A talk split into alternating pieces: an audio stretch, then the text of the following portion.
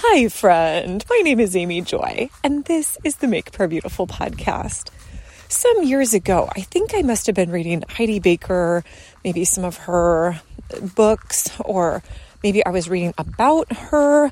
And there were certain miracles or signs and wonders that came to pass that I really struggled with. You know, when you read the pages of the scripture, there are beautiful miracles of healing that the Lord does.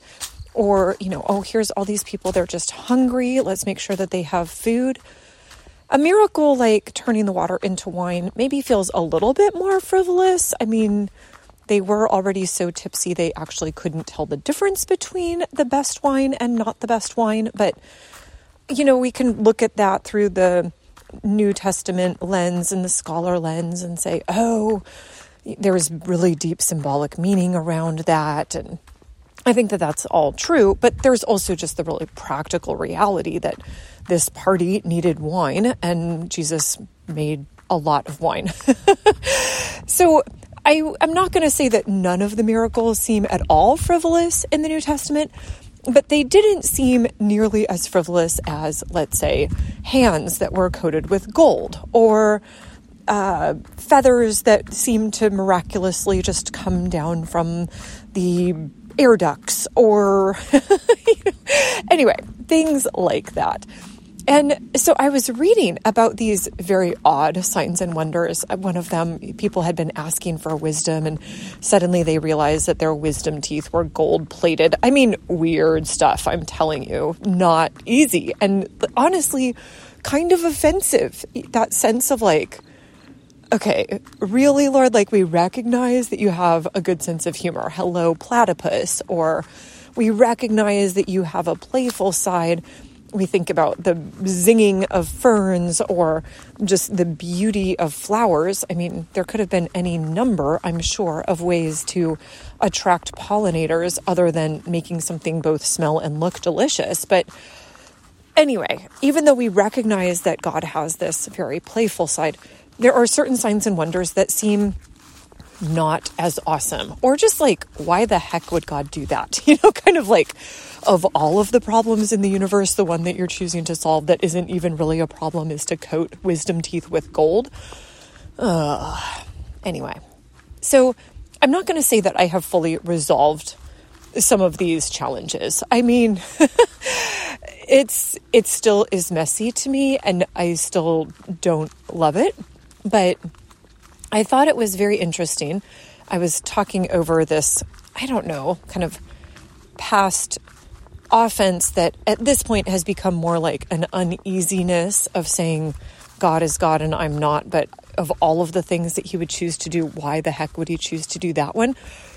And so she shared a little bit about her own story that at one point there was a kind of renewal coming through her church. And she said, if there would be a picture of what was happening, I was sitting there with my arms folded and a frown on my face. Like, this is very odd. And at some point, she was talking about this with the Lord, and the question came up something like, what what is your heart posture towards the pastor? Do you trust the pastor, the, the one who's shepherding this congregation, this flock? And she realized, well, I've been under this pastor for however many years, and I actually do, on some level, know him and trust his heart. And if I were to go to him and say, I don't know if this is from the Holy Spirit, it kind of freaks me out, that he would probably say something like, Yeah, I know it's pretty weird, isn't it? Let's let's keep pressing in for more wisdom and discernment. But she said, if I would go to him with a heart posture of saying, this is all a cult and you're just creating these signs and wonders in quotes air quotes. Uh, you're you're a charlatan. Well you've now effectively shut down any form of communication and any ability to be curious. I mean the only real option for the pastor at that point is to be like no no this is legitimate and to argue a position that he maybe is not even confident enough yet to argue in himself and so, from that point, Cindy said it was about a week later that she was running around the congregation or around the sanctuary, waving a white flag and yelling surrender, which does indeed crack me up.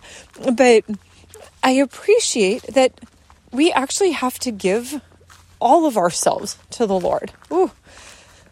I will also say, she said that at one point her hands were covered in gold without really any understanding of how it came to be. She said, I could take a piece of tape and put it on my my hand and put that piece of tape on a piece of paper and it would look like there was glitter.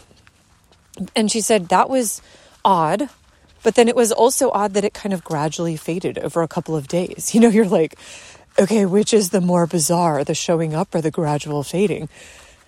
I'm just saying it's all weird. So, I don't necessarily have a strong point with this other than oh, it's okay to be on journey and it's okay to acknowledge that there are things that we don't understand. That the Lord isn't mad about that. He's okay with it. So, Lord, I do ask for your grace to pour out. I ask for us to have wisdom and discernment. We recognize that we want you as our real treasure, not uh, whatever signs and wonders there might be. We also recognize, Lord, that we don't want to be offended by the true move of the Holy Spirit, but we also want to be prudent to to actually be paying attention and not gullible, not foolish. Thank you, Jesus. We bless you. Amen.